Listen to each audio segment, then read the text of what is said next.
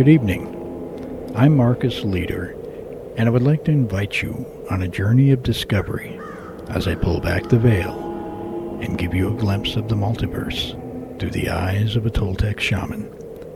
So sit back, relax, turn up the volume, and turn down the lights.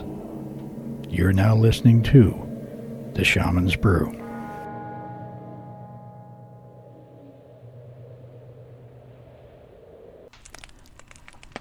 Hello and welcome to this week's show. My original reason for starting the Shaman's Brew was to create a platform in which to share my shamanic knowledge with the world. As many of my friends and listeners know, I was trained for eight years in a one-on-one apprenticeship with Dr. Carlos Castaneda in the Toltec shamanic tradition of his lineage. This knowledge has been passed down by word-of-mouth teachings, teacher to student, for about the last 500 years. During that time, the general public was not even aware that this knowledge existed. Then along came a young and ambitious anthropology student studying out of UCLA by the name of Carlos Castaneda. While on a field trip, Carlos, by chance or perhaps through synchronicity, encountered his Toltec shamanic teacher named Don Juan in the Arizona desert.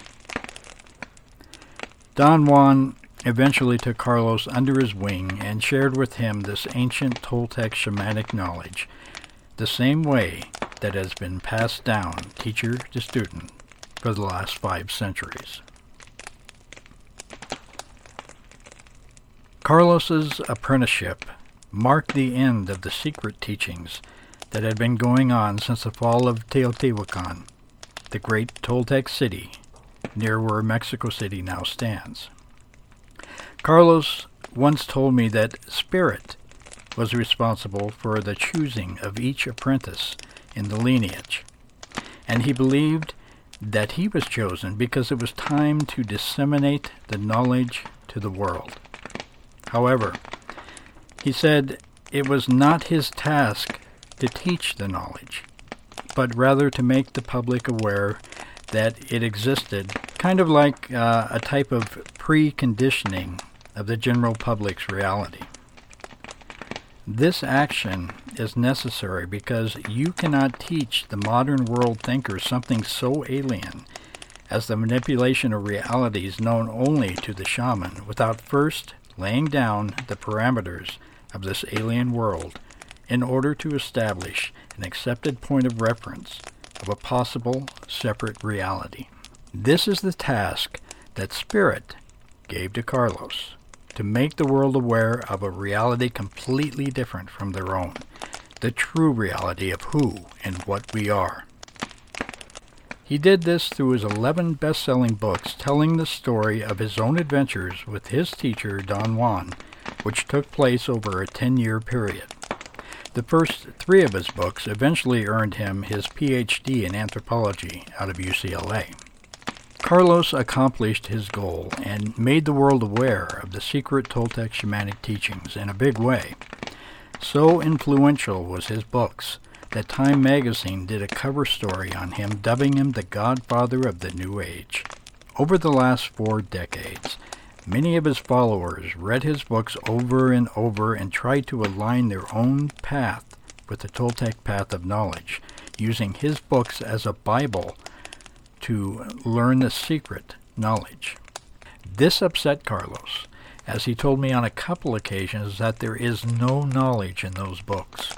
They are just a representation of knowledge, and that the real or core knowledge, or how-to information, had not been, you know, fully released. He said that his task was to make the public aware, and the teaching would come later through some of his students as Spirit indicated. He said that I would most likely be one of those students to disseminate the secret core teachings when the time was right. This was the original purpose for my creation of the Shaman's Brew radio show to reach the public as well as his followers, which number 30 million worldwide, and share with them the knowledge that he entrusted with me over my eight-year apprenticeship. This knowledge cannot be totally disseminated over a radio show, but it does serve as a great support platform and tool to reach the millions that seek this knowledge. The bulk of the teachings will be released in a series of books and lessons in the near future. However, until this is available, and even after, I can reach every single one of you and begin to help shape your perception and awareness of the world around you through the wonderful medium of radio. For more than a year, I have come into your homes each week sharing with you some of the stories of my apprenticeship and of my scientific research as a paranormal investigator. Now, in this show, I will begin to share with you the wealth of knowledge from my Toltec shamanic lineage that started 500 years ago as a result of a war between sorcerers and priests in the great city of Teotihuacan. This knowledge itself is very ancient, going back thousands of years in, in the original or ancient lineage.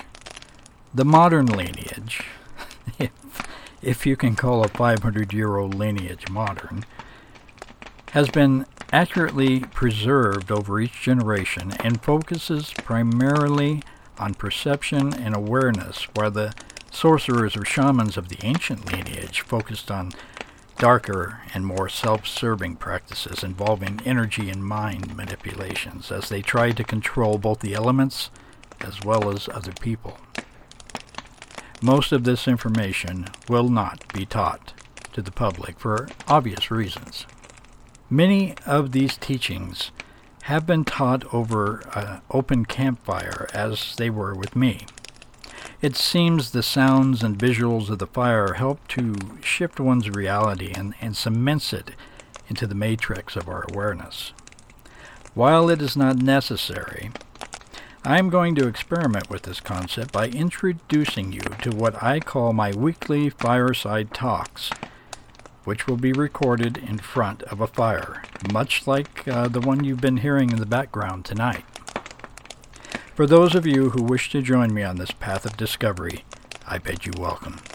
Sit back and close your eyes and imagine sitting with me in the wilderness in front of a fire as I share my stories and information. In tonight's fireside talk, I'm going to tell you about my meeting and apprenticeship with Dr. Castaneda. After the talk, I am going to share with you a very rare interview with Carlos Castaneda that was done many years ago after the publishing of his first book. There have been only two interviews that I have been able to find over the years. One I played in a previous show, but this one has never been broadcast. So let's begin our journey into the night through the fires of awareness. My teacher and uh, friend for eight years was Dr. Carlos Castaneda. Because he influenced me so heavily, taught me ways uh, to see the world differently, changed my perceptions, taught me about new energy systems. I think it's best if I explain a little bit about him and uh, then go into how we were we got involved and uh, how I became uh, his apprentice for eight years and that way you might have a better idea when I talk to you about uh, about things that you may have never heard of before uh, or about things that you have been taught differently or things you may be familiar with, at least you'll have an idea where I'm coming from and where my knowledge base originates. Carlos was an enigma. When you consider that not only was he a best-selling world-famous author, had millions of followers, the man who Time magazine called the godfather of the New Age, he really was a recluse. Uh, there was also very little information actually known about him, and much of that information was controversial. Because of this, many people um, the minority, the majority of people really didn't care. But uh, there were those that didn't like um, Carlos's teachings. There were some that didn't like that he was uh, a scientist, an anthropologist, talking about things that other anthropologists didn't talk about. But what a lot of it boils down to is there was a lot of jealousy among a lot of people that uh, that uh, spoke out against Carlos. Uh, they didn't like the idea that he was awarded his PhD for his third book, which he used as a thesis, called The Journey to Ixtlan. They didn't think that he should be making money off of uh, his thesis, but that's uh, that was their opinion. I once asked Carlos if that uh, bothered him, and he said that uh, it was a waste of his energy to even confront or deal with these people. He said that the important thing was to travel on a path with heart, and that those seeking knowledge would see past all the naysayers. So he, he really didn't care uh, what was being said. And that's, uh, that's why he also didn't defend himself. Now, many of you will be familiar with Carlos. Uh, some of you will be very familiar with his work. Some of you may have heard his name, and some of you may have never heard of him at all. And I'm not going to go into a, biography of his life. Uh, if you want to know about Carlos Castaneda, just type it in Google and you'll get um, hundreds of thousands or millions of hits. There's information all over about him. What I want to talk about is my involvement with Carlos. How we met, why we met, what he taught me, and um, that type of thing. So I think it might be best to start at the beginning. Now remember, Carlos um, was awarded his PhD in anthropology from the University of California in uh, Los Angeles, and he he did um, his postgraduate work there uh, between his many trips into the uh, the desert to meet with Don Juan and Don Genaro. And it was on one of the times when he was researching at UCLA when our paths first crossed. This was back in the 1970s. And I was in the uh, library at UCLA doing research on, uh, on a project uh, actually. Well, was I was researching uh, psilocybin mexicana, the the magic mushroom. I had interest in it because I had uh, been studying parapsychology, and I had come across uh, several news articles about how different uh, native cultures use different psychotropic drugs, uh, psilocybin mexicana being one of them, to increase one's ESP abilities, as we called it back then. Anyway, I was doing research in the library and I was looking for a book, um, walking down an aisle, and I reached up to grab the book, and just as I reached up to grab it, another hand came up and grabbed it at the same time, and we both pulled the book out, and we both hung on to it. We didn't let go. I waited for this gentleman to let go, and he waited for me to let go, and we just kind of stood there for a moment. Then we both started laughing, and I gave him the book. He introduced himself as Carlos Castaneda, and I introduced myself, and I, I told him that, um, you know, he's free to use the book. I'll give it to him first, and he said he needed it for some uh, background research he was doing. And uh, we sat down at the same table. He was doing his research, I was doing mine. And we talked for a while and became friends. We didn't see much uh, of each other after that, uh, just occasionally. And it was just, you know, a casual friendship type thing. That was my first meeting with Carlos Castaneda. In the time ahead, we, we both went our own ways, I suppose. He continued uh, traveling down into Mexico or the many places that he went to. And I left UCLA and the area, in fact, and went on to other things in my life. And it would be years before I would see Carlos again. In fact, I had actually um, moved to Las Vegas. Uh, I worked there for a while and came back and met my wife and uh, we got married and moved out to the desert.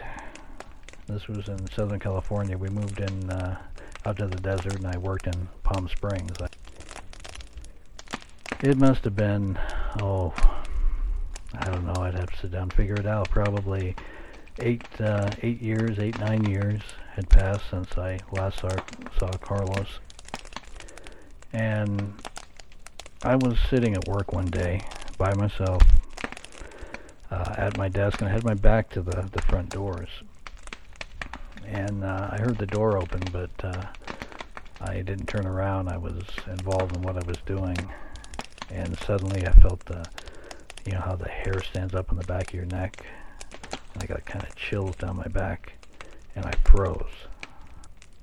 It was the strangest thing because I was almost half afraid to turn around to see what was causing that reaction in me, but at the same time, I knew it was Carlos. Not seeing him for years, and suddenly he walks in the store, and without turning around, I, I knew in my heart it was him. Uh, in fact, as I turned, I said, Carlos. And I turned around, and there he was, standing right in the doorway, grinning from ear to ear.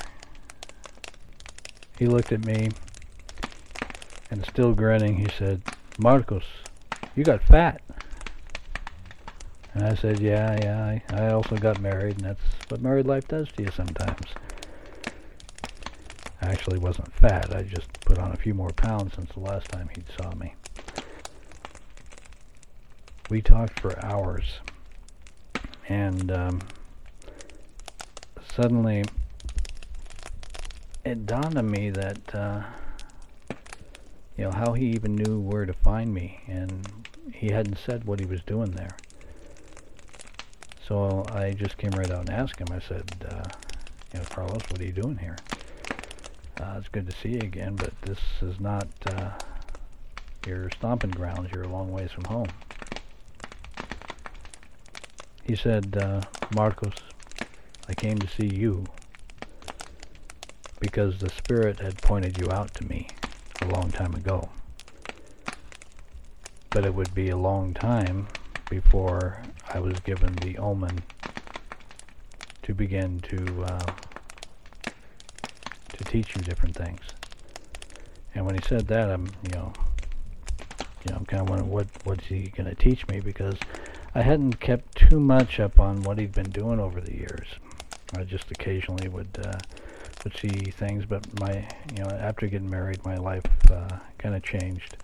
And although I was still interested in the paranormal and parapsychology and and different things, I kind of put those things in the back burner. But the concept of him teaching me suddenly ignited that again. It was uh, an air of excitement that I hadn't felt in a long time. So I asked him what he was going to teach me and when do we start. And and how was he going to do it and do I have to go in the desert and all this and he started laughing and said you know alto alto Marcos slow down a bit. One thing at a time. He said that now. Now was not the time but it would be soon. And that he would meet me again after I'd moved to the north. Now, this was very odd because I had no plans of moving, and any moving that my wife and I had even talked about was toward um, Las Vegas or possibly Lake Havasu. And here he's talking about the north. And I asked him about it. He says, uh, "Shh, not now. Just wait. You know, the time will be soon, and you'll be moving to the north, and we will meet again there." And then he said, I have to go. And he stood up and walked out the doors and said he would see me again. You know, we shook hands and and he left. And that's when I noticed that um, he hadn't pulled up in a car, and so I went out uh, out in front and saw him turn the corner to go around the building. And I figured maybe he parked over there, so I, I kind of walked over there. I was I was curious you know, what kind of car he was driving and I was probably about 10 feet away from the uh, corner of the building and got around the corner and he wasn't there anymore. Um, to this day I still don't know where he went or how he got there or anything. It was just, just part of the thing that I would I would uh, learn, know, was Carlos. Well, anyway, after about six months went by, I still had not heard from Carlos, and I could not figure out what he was talking about about moving to the north. And so I tried to locate him, I, which I could not do. I tried to uh, find a listing. I I checked every different source I could find, and nobody could tell me anything or help me with how to contact him. And that uh, really shouldn't have surprised me, but I even got desperate and I sat down and meditated and tried to contact him telepathically, and you know, that didn't work either. And then things started to change. I took my family on a uh, vacation to visit my aunt and uncle and my mother who had recently moved up to northern Idaho. And it was about a 1200 mile trip. But uh, we went up there and uh, fell in love with the place. Uh, it was you know, beautiful trees, rivers, lakes. Um, a lot different from where we lived, and you know, better school system for the kids. So we decided that we would make the move. Now, how Carlos had any clue that we would be moving to the north, because this was the last place in the world that uh, we, you know, would consider moving. But the way it worked out, we did. And how he knew about it, I have no clue. So it was uh, in February, and uh, we left the uh, Southern California desert area where I think it was like about 75 degrees out when we left, and headed north. After we arrived at our destination in North Idaho, uh, there was about four feet of snow on the ground. The temperature was minus 50 degrees. That's air temperature, not wind chill. And um, here I'm pulling a trailer in a van with big wide tires. Not one of the smartest moves in my life, but uh, we we made it. We stayed with my aunt and uncle for about the first month, and then got a place of our own. And um, I was kind of half expecting to see Carlos at any time, but it, it would be several months before it would happen.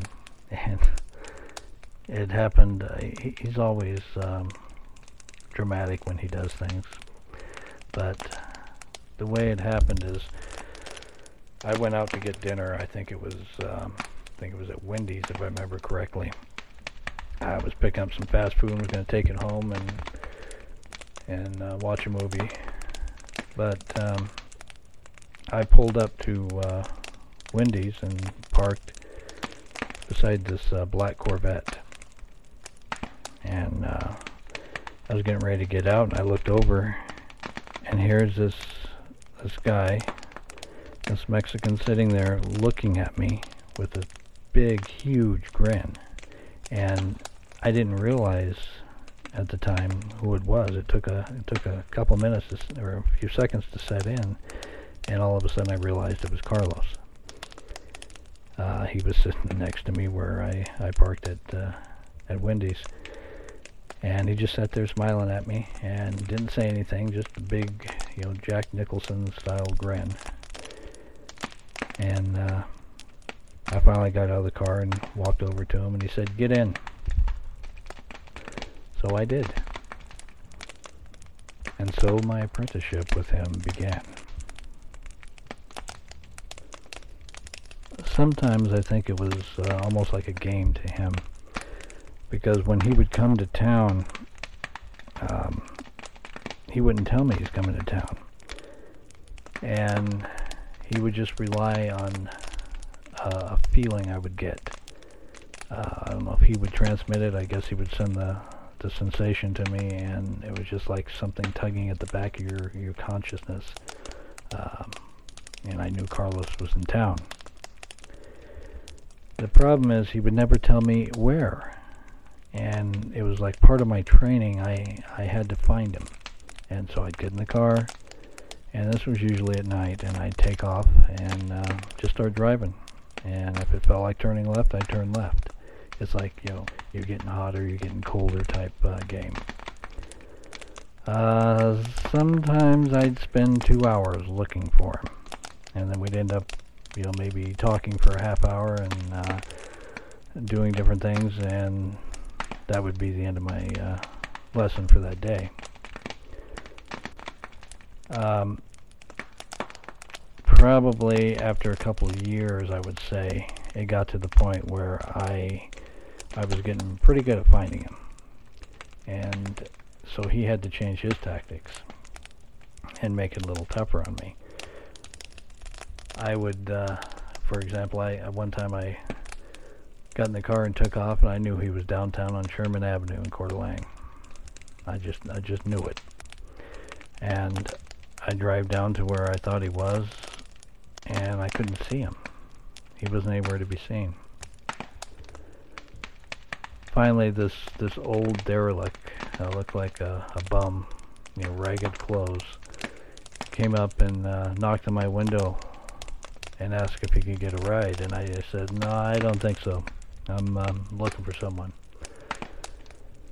And he said, Marcos. And I said, oh, God, he got me again. But that was the way that we met many times. Other times I did know uh, I had to leave and um, either travel or fly to different locations. Um, one of the spots was uh, Mount Rainier. We went there several times, and I've some of my shows have been about. Uh, I've spoken to my teacher and things that happened there. Um, we've been down in Arizona, down in Mexico, up um, uh, part of BC. Just uh, different locations, uh, it seems like, uh, for different lessons or teachings. The thing that, oh, I'd say more confused me than anything else, is that um, I had read his books by that time, and he was not teaching me the same thing or the same way that uh, Don Juan taught him. Um, it was it was like a, a mild version of it, and he was teaching me things that I couldn't figure out why he was teaching me. You know, it's like the movie The Karate Kid, uh, when Mr. Miyagi teaches Daniel, you know, lessons by painting the fence or sanding the floor and and you know, wax on, wax off type stuff. He wasn't teaching me martial arts, but he was he was teaching me to do things that uh, I didn't really understand why I was doing them. Um, in time, I would come to know why. When I asked Carlos about why I was being taught differently, why I wasn't uh, being taught the things he was, uh, some of the things I was, by the way, but uh, uh like a milder version of it. There were a few times that my life was put in, put in danger. Different times I had to confront uh, situations when one mistake could have cost me my life or injury. But he explained to me that our path was part of a 480 year old lineage. And the shamans of old were very, of the original path that were, uh, were very brutal. They weren't as refined in their techniques. They were very powerful. But um, over the years, over the centuries, as the information was passed on from teacher to student, it's changed each time. Now, Toltec shamanism uh, relies heavily on perception and awareness, more so than uh, the power that um, the ancients used. That power is still there, but they used states of awareness to manipulate energy instead of uh, using the, the raw power. Carlos's lineage uh, with his group, and again, I'm not going to go into all the details. All that information is available for anybody that wants to know, but his was kind of a transitional, uh, or Carlos himself was a transitional shaman uh, in this lineage.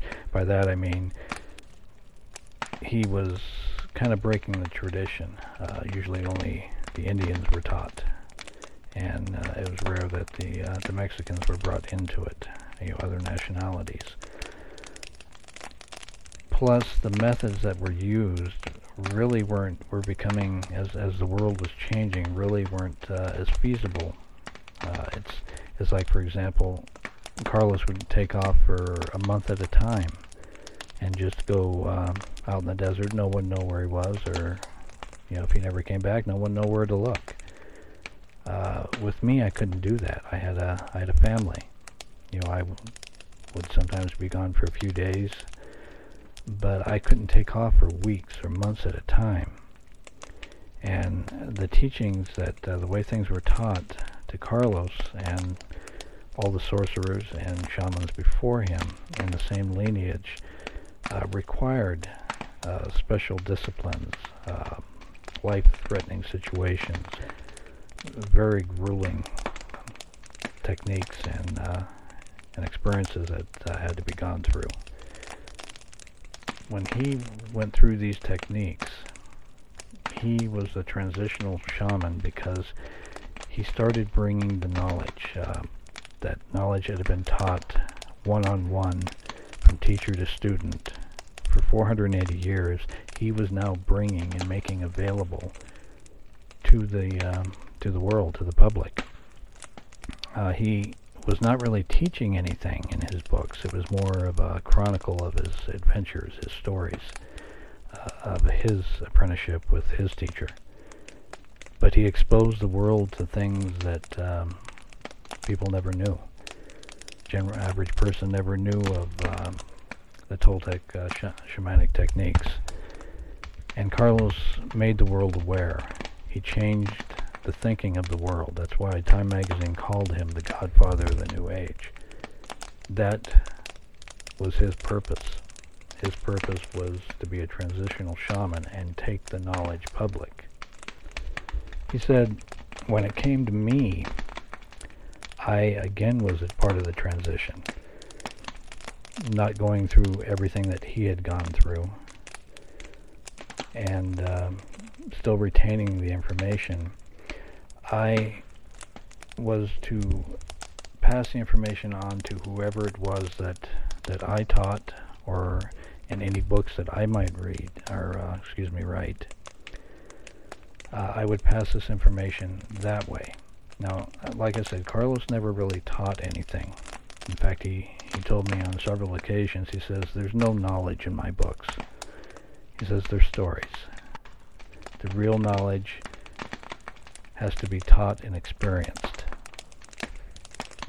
So his books really contain uh, very little knowledge as to the technique.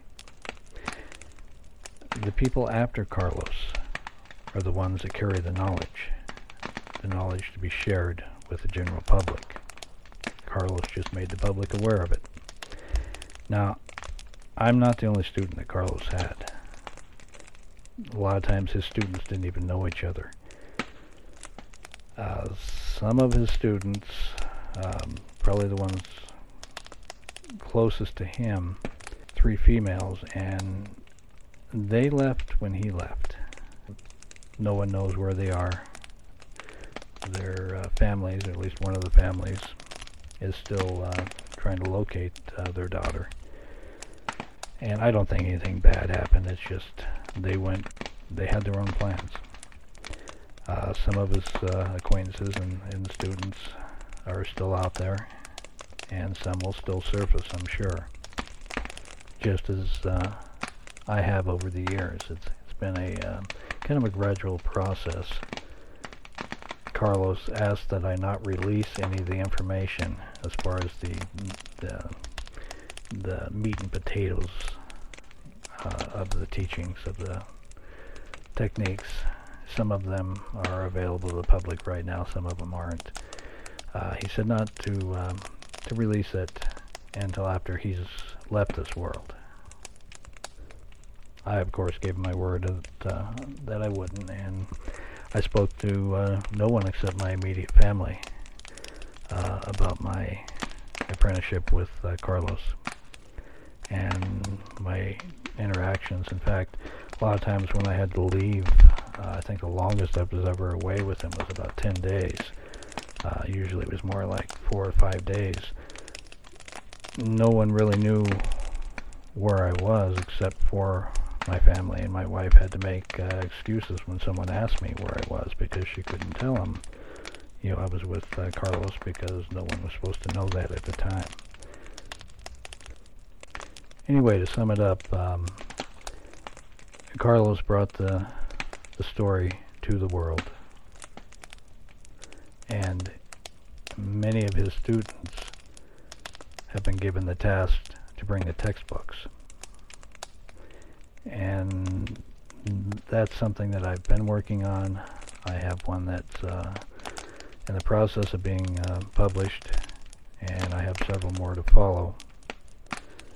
But um, that's in the future. We'll talk about that another time. So I had many adventures with Carlos. Some of them scary, some of them funny, but I always learned something and he taught me so many things uh, about awareness, perception, energy manipulation, um, yeah, even shape shifting. But the important thing is that uh, the knowledge be passed on and not lost, and that's that's why Don Juan, Carlos's teacher, that's that's why he picked him. The spirit, the energy, actually picked Carlos because they knew that Carlos would uh, would pass this information on on a grand scale. Now, what uh, the reason for the uh, the acceleration of uh, you know, learning or the, the increased propagation of it is, I'm I'm still kind of in the dark there. I don't know myself, but I spent several years, about eight years, you know, off and on with uh, with Carlos. And then in 1998, the apprenticeship ended. Carlos was reported to die of cancer. And there's there's a lot of controversy, just like there was in life. Uh, there was a lot of controversy about that uh, um, with the death certificate and you know the whole thing. Um, the truth is, Carlos did leave this world, but not the way that uh, it was reported in the press it hit every newspaper in the world when he uh, when he left, and the world wasn't even tone- told about it for uh, months later. And there's reasons for that too that I'm not going to go into. But the Toltec shaman, one one of their goals is that when they leave this world, that they burn from within. It's called the fire within, and that's what Carlos did. He burned from within and turned his entire energy that contained in a human body. He burned that energy and turned it into um, another form. He left this world with all the energy. Uh, it's kind of a hard concept uh, to get your hands around, but um, I'll talk about that, I think, in a future show just know that uh, that Carlos didn't die in the sense that uh, people normally die. Carlos left this world as he lived it, as a Toltec shaman, a warrior, a man of knowledge. And my apprenticeship ended when he left the world, but the journey continues. In future shows, I'm going to be bringing you some information that uh, you've never heard before, uh, and you won't find anywhere on the internet or in books. A few techniques, formulas for power, meditation techniques, techniques for astral projection, even shape shifting. I will also be publishing quite a bit in uh, the near future. Over the next year, I hope to have about three books out, and um, much of the information will be detailed in there. But a lot of it I'm going to be sharing with my listeners uh, before it hits the uh, the press. So be sure to tune in to my future shows, and I'll be uh, from here on out. I will be dealing heavily in in shamanism, Toltec sorcerer, sorcerer, excuse me, sorcery, and uh, other items related to the Toltec path. So until my next show, thanks for listening, and thanks for not falling asleep in this um, kind of personal um, conversation and story. And now I'd like to present the interview of Carlos Castaneda performed on January 30th of 1969 on KPFA Radio by Theodore Roszak. For six years, from 1960 to 1966, uh, Carlos Castaneda uh, served as an apprentice to a Yaqui Indian brujo, or sorcerer, named Don Juan, during those years, Mr. Castaneda was a graduate student in anthropology at the University of California at Los Angeles. His experiences with Don Juan led him into a strange world of shamanistic lore, psychedelic experience, and adventures in what Mr. Castaneda calls states of non ordinary reality, some of which were frightening in the extreme, and all of which are fascinating in the extreme. His experiences with Don Juan are recounted in a book which has been published this year by the University of California Press called The Teachings of Don Juan, A Yaqui Way of Knowledge. Mr. Castaneda is with us here at KPFA today and has agreed to discuss the book and his uh, experiences with Don Juan. Uh, let me begin by asking you uh, how you managed to meet this remarkable personality, uh, Don Juan, and can you give us some idea of what sort of a person he is? Um, I met Don Juan in a, um, in a, in a rather uh, fortuitous manner.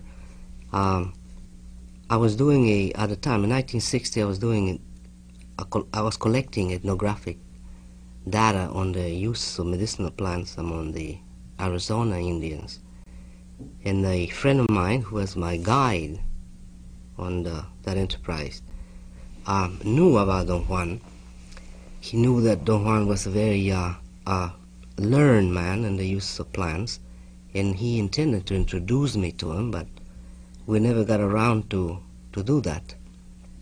Uh, one day, uh, when I was about to return to Los Angeles, uh, we happened to see him at a bus station, and uh, my friend went and talked to him, and then he introduced me to to the man, and I began to to uh, tell him that uh, my interest was uh, plants, and that uh, especially uh, about peyote, because somebody had told me that uh, this old man was very learned in the use of peyote.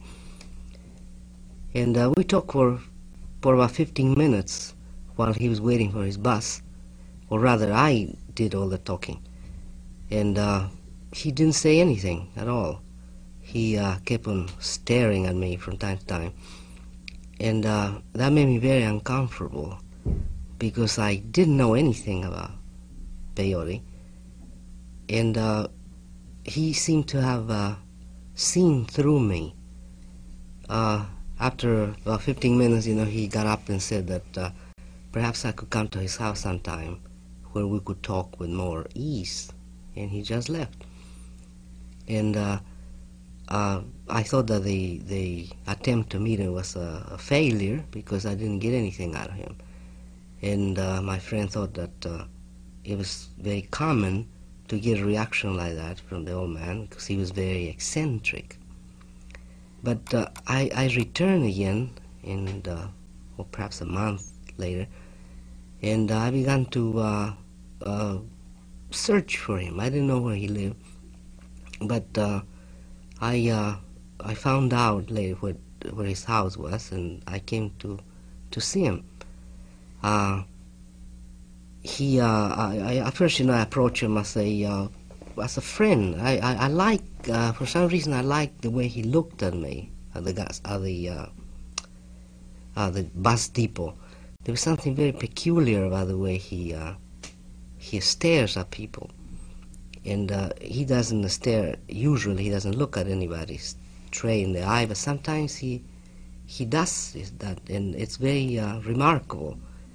And uh, it, it was more that stare which made me go to see him than my interest in anthropological work.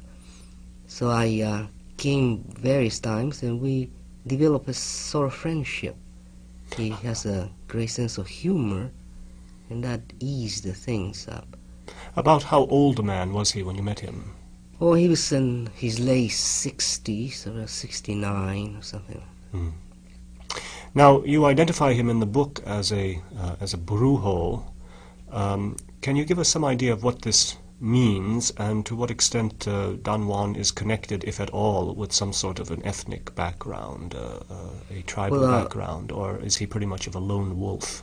The, the word brujo is the uh, Spanish acception, and it could be translated in various ways. In English, could could render a sorcerer or witch, medicine man, or herbalist or curer. And of course, the technical word shaman. Um, Don Juan does not uh, relate uh, or does not uh, define himself in any of those ways. He thinks of himself that perhaps he is a man of knowledge. That's the term he uses, he uses man of knowledge. A man of knowledge. Or one who knows he, he uses that uh, interchangeably. Uh, and as far as his uh, tribal um, allegiances, I think he, the one is very much. Uh, I think his emotional ties are with the Yaquis of Sonora, since his father was a Yaqui from one of the towns in Sonora, one of the Yaqui towns. Uh, but his mother was from Arizona, uh, thus, he has sort of a divided origin, which makes him uh, very much a, a marginal man. Uh, then, uh, at the present, he uh, he has family in Sonora, but he doesn't live there. Mm. he lives there part of the time, perhaps. Does he have any um, formal livelihood? How does he earn his way in the world? I, I wouldn't be uh, uh, able to uh, to uh, to discuss that. Rather, mm. I, I don't think that I could uh, at the moment. Now, um, uh, one um, one point I'd like to clear up. it, it's, it's something that um, I wondered about as I read the the book. Um, the book consists in large part of recordings of your own experiences. Um, in uh, using the uh, the herbs and mushrooms and so on, and uh, that, uh, that Don Juan introduced you to, and then long conversations with Don Juan. How were you able, just as a technical problem, how were you able to keep track of your experiences over such a long period of time? How were you able to record all of this? Um, it uh, seems difficult, but uh, since one of the items of the learning process is a recapitulation of whatever you experience, in order to remember everything that happened, um, I um, I had to make mental notes of all the steps, of all the things that I, I saw, all the events that occurred during the, the, the states of, let's say, expanded consciousness or whatever. And uh, then it was easy to translate them into writing after, uh, because I had them all uh, uh meticulously uh, filed, sort of, and uh, in, in, in, my mind. That's as the the experience itself goes. But then the questions and answers, I simply wrote them down. Oh, you were able to I take notes while you were. Not at the very beginning of our relation. You see, I never took any notes. I took notes in a covert manner. I mm-hmm. Had a pad of, of, paper inside my pockets, you know, my big pockets of my jacket, and I used to write inside my pockets. It's just a technique, you know, mm-hmm. that ethnographers use sometimes yes. to take covert notes. And then, of course, you have to work very hard to deciphering what you're written. yes. But it has to be done very quickly, see, very fast. As soon as the, as soon as you have time, you cannot postpone anything. You cannot let it go for the next day or something because you lose everything. Since I think I work compulsively, I was capable of writing down everything that took place uh, very, very shortly after the events themselves. There, I must say that uh, many of the dialogues are, uh, are extremely uh, fascinating uh, documents. Uh, Don Juan, uh, as you record his remarks, has a certain amount of eloquence and imagination. Well, one say it's very. He's very artful with the use of words, and he thinks of himself as as a talker, although he doesn't like to talk. But he thinks that talking is his predilection as other men of knowledge have other predilections like uh, movement, balance. He is stalking. Thus, it was my good fortune to find a man full with the use of words, and uh, he uh, thinks of himself as uh, as a talker, although he doesn't like to talk. But he thinks that talking is his predilection, as other men of knowledge have other predilections like uh, movement, balance. He is stalking. Thus, it was my good fortune to find a man that would have the same predilection that I have. Now, one of the things that's most impressive about the uh, about the book um, is the uh, the remarkable chances that you uh, seem to have taken under Don Juan's uh, tutelage. That is, he introduced you to various chemical substances, substances um, some of which uh, clearly, I suppose, could have been fatal if they had not been used uh, carefully. How did you manage to work up sufficient trust in this man to ah. uh, to uh, down all of the concoctions that he put before you? The uh, the um, the way the book's presented, you know, it seems uh, to heighten some sort of dramatic sequence, which is, I'm afraid, not true in real life. The there are enormous gaps in between in which ordinary things took place mm-hmm. that are not included. I didn't include them in the book because they did not pertain to the system I wanted to portray. Mm-hmm. So I, I, just simply took them away, you see, and that means that, that means that the gaps between those very high states, yes. You know, uh, whatever it is, uh, uh, since they are removed, it seems that it's a continuous crescendo, this kind of sequence leading to a very dramatic uh, a, solution. But uh, in, in, real life, it was a very simple matter because it took years in between, it took months, uh, months passed in between them. And uh, in the meantime, we did all all kinds of things. We even went out hunting. He told me how to trap things. I said traps were uh, very old, very old, old ways of setting out traps and how to catch rattlesnakes, and he told me how to prepare rattlesnakes, in fact. And uh, uh, so that eases up, you see, the, the, the, the, the distrust or the fear. I see. So there was a chance for you to build up a tremendous amount of confidence in this. Yes, man. we spent a lot of time together, and and then he never told me what he was going to do, anyways. And by the time I realized, I was already too deep into mm. the event to to turn turn back. And that concludes tonight's show. I hope you've enjoyed this first fireside talk, and I look forward to sharing many more with you in the future. Uh, in next week's show, I'm going to be talking about the origins of the shamanic lineage that I'm part of, that go back thousands and thousands of years. The modern lineage that I am directly connected to, like I said, started in the with the fall of uh, Teotihuacan, and I'll be talking about that as well. Then in uh, in the second half of the uh, the show, I will present the conclusion to the interview with uh, Carlos Castaneda that you've been listening to. Also, be sure to tune in for future shows because there will be times when I, I do not have the fireside talks and I have uh, guests or interviews. I have one coming up in the near future, uh, I believe in a couple weeks, with uh, Rosemary Ellen Guiley and Phil Imbrogno about uh, their new book, The Vengeful Djinn and we will be discussing that topic. Uh, I'm going to team up with uh, Tracy Savage, and we're going to do a two-hour interview, which will start on my show and then continue directly through and play through uh, her show, Savage uh, Science. So that's one interview you're not going to want to miss. So until uh, next week, thank you for tuning in, and may you always travel on a path with heart. This is Marcus Leader, and you have been listening to The Shaman's Brew on Jackalope 105 FM on the Jackalope Media Network.